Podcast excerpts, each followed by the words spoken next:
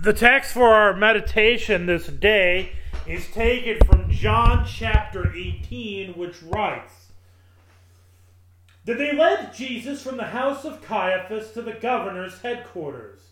It was early morning. They themselves did not enter the governor's headquarters so that they would not be defiled, but could eat the Passover. So Pilate went outside to them and said, what accusation do you bring against this man? They answered him, If this man were not doing evil, we would not have delivered him over to you. Pilate said to them, Take him yourselves and judge him by your own law. The Jews said to him, It is not lawful for us to put anyone to death. This was to fulfill the word that Jesus had spoken to show by what kind of death he was going to die. So Pilate entered his headquarters again and called Jesus and said to him, Are you the king of the Jews? Jesus answered, Do you say this of your own accord? Or did others say it to you about me? Pilate answered, Am I a Jew? Your own nation and the chief priests have delivered you over to me. What have you done? Jesus answered, My kingdom is not of this world. If my kingdom were of this world, my servants would have been fighting that I might not be delivered over to the Jews. But my kingdom is not from the world. Then Pilate said to him, So, you are a king. Jesus answered, You say that I am a king. For this purpose I was born, and for this purpose I have come into the world, to bear witness to the truth. Everyone who is of the truth listens to my voice. Pilate said to him, What is truth. After he had said this, he went back outside to the Jews and told them, I find no guilt in him. But you have a custom that I should release one man for you at the Passover. So, do you want me to release to you the King of the Jews? This is the text.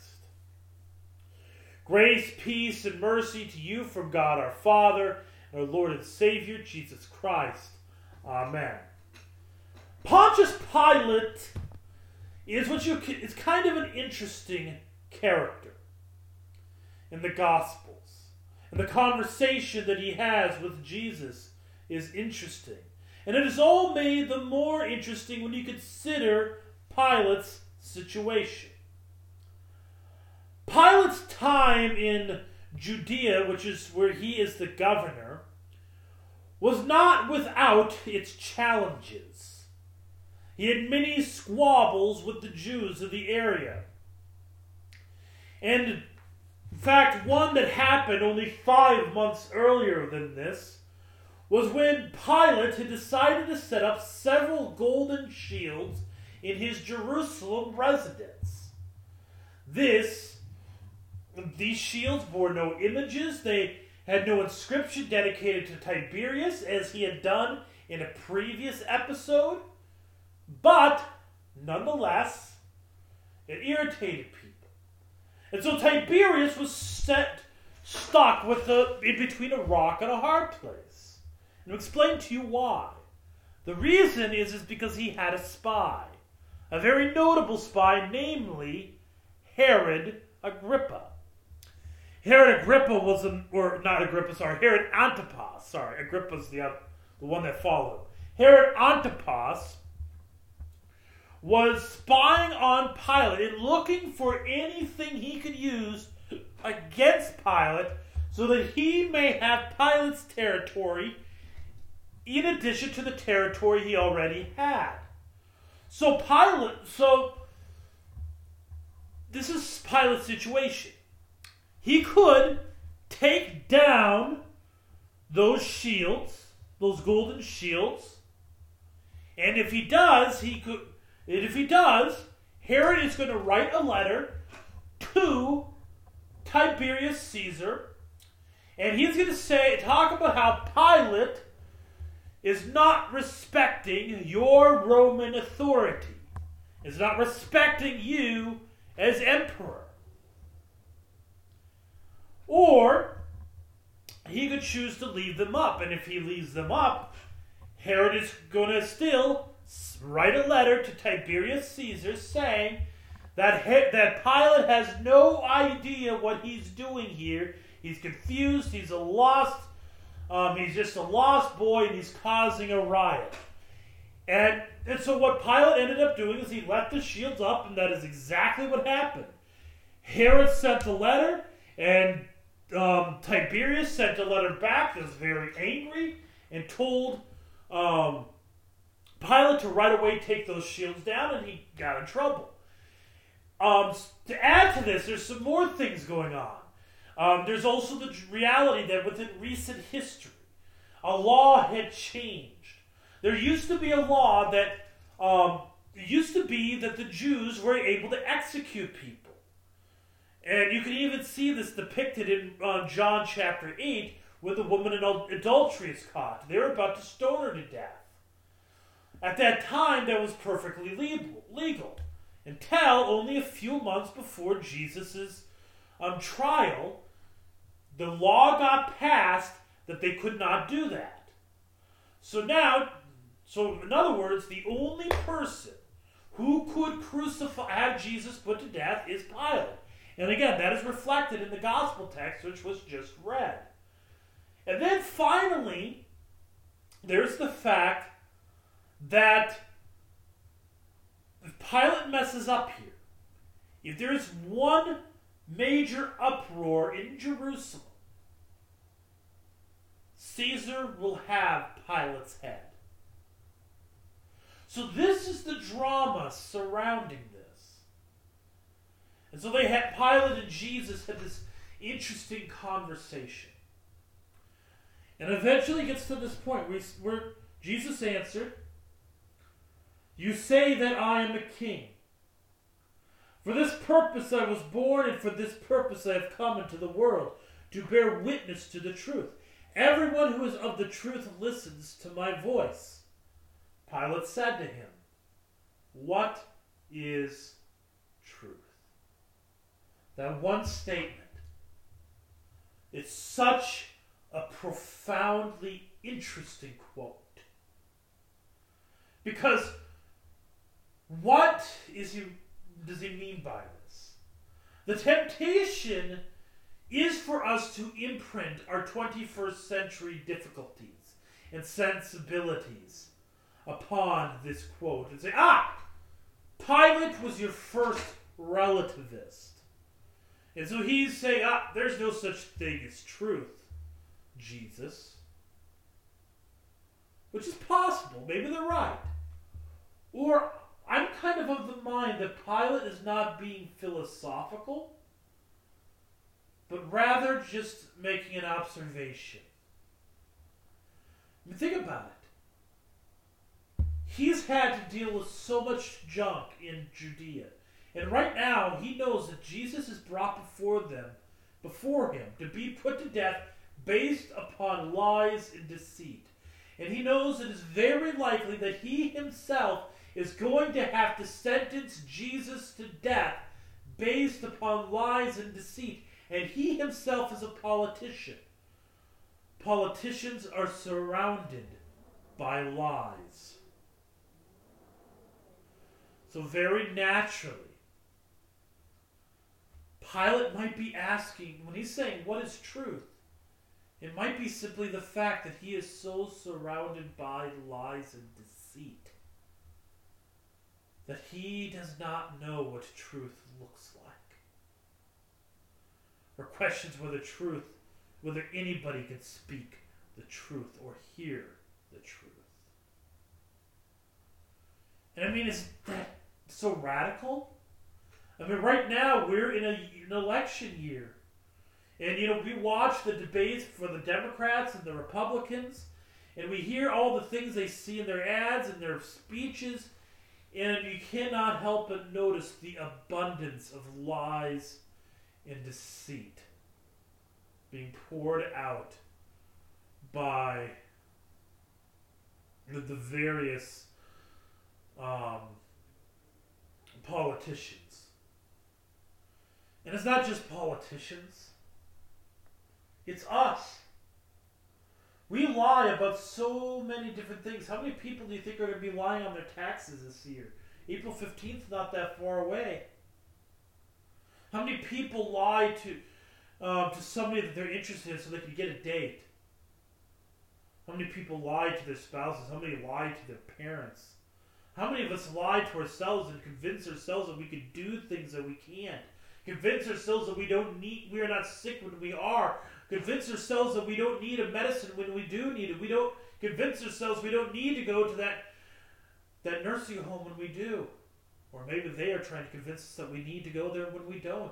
Or convince us that when we're sick that when we don't. Or maybe it's that we lie to or I mean, look at just look at social media. Look at our vacation pictures. How many people actually take photos? You know, take photos of them when they're stuffing their face. How many people take photos of themselves when they're drunk? How many pe- take pictures of themselves when they're passed out? How many take pictures of themselves when they're mean and grumpy? How many take pictures of themselves when they wake up in the morning? How many take pictures of themselves while they're take they're going to the bathroom? We always take our pictures when it's prepared, when it's set up, when it's ideal, when it's perfect. We don't want anybody to see the ugliness of who we really are. We live a world full of lies and deceit, and we ourselves are the chief of liars, chief of sinners, though we are, and our lies and our deceits are evidence of it. We could be very well asking the same question that Pilate asked, What is truth? What is it? Well, the answer for Pilate was right in front of his face. The answer for you was that same person. Who, what is tr- truth? Isn't so much a what, it is as much as it is a whom. Jesus is the way, and the truth and the life. He is the truth. And He is the truth who sets us free. He sets us free by the washing of water and the power of the Word.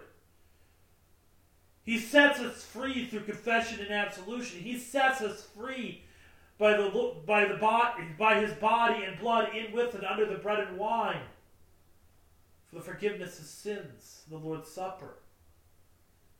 He sets us free by the power of his blood shed on the cross. He sets us free from sin, from lies, from deceit, from sickness, from death. He is the truth. And the truth is that he kept his promise. And the promise to set us free, it was set forth all the way back in Genesis.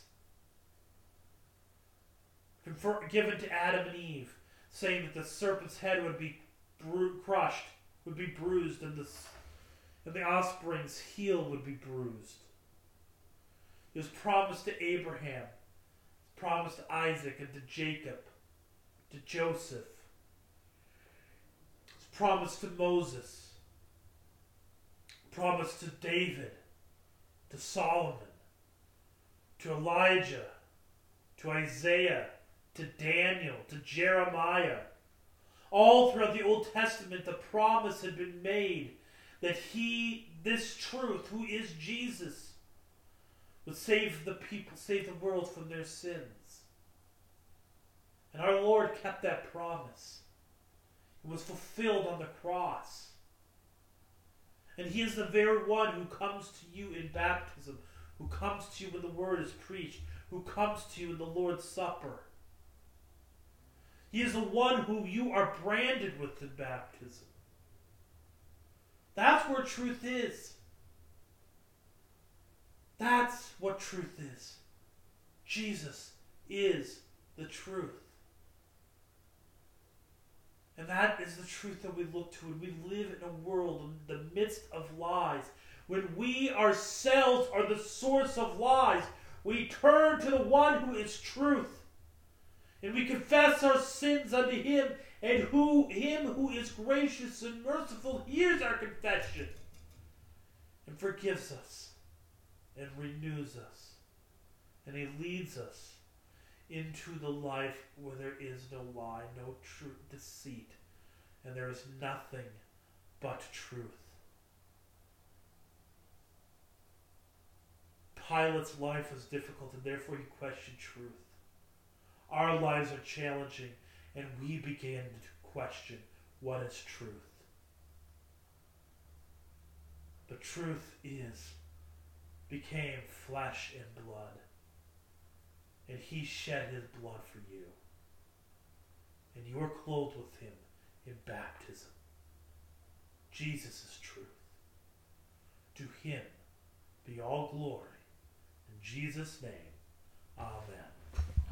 The grace, peace, and mercy of our Lord and Savior Jesus Christ keep you in the one true faith and the life everlasting. Amen. This recording, this was recording of the sermon that was preached this past Wednesday for the fifth Wednesday in Lent.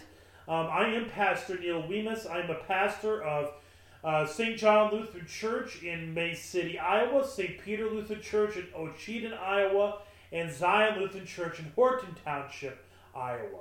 Um, if you are interested in our congregations or attending, I encourage you to visit our website at www.iowaoclutherans.org. And I pray that the Lord bless you and keep you as this Lenten season continues on. In Jesus' name, Amen.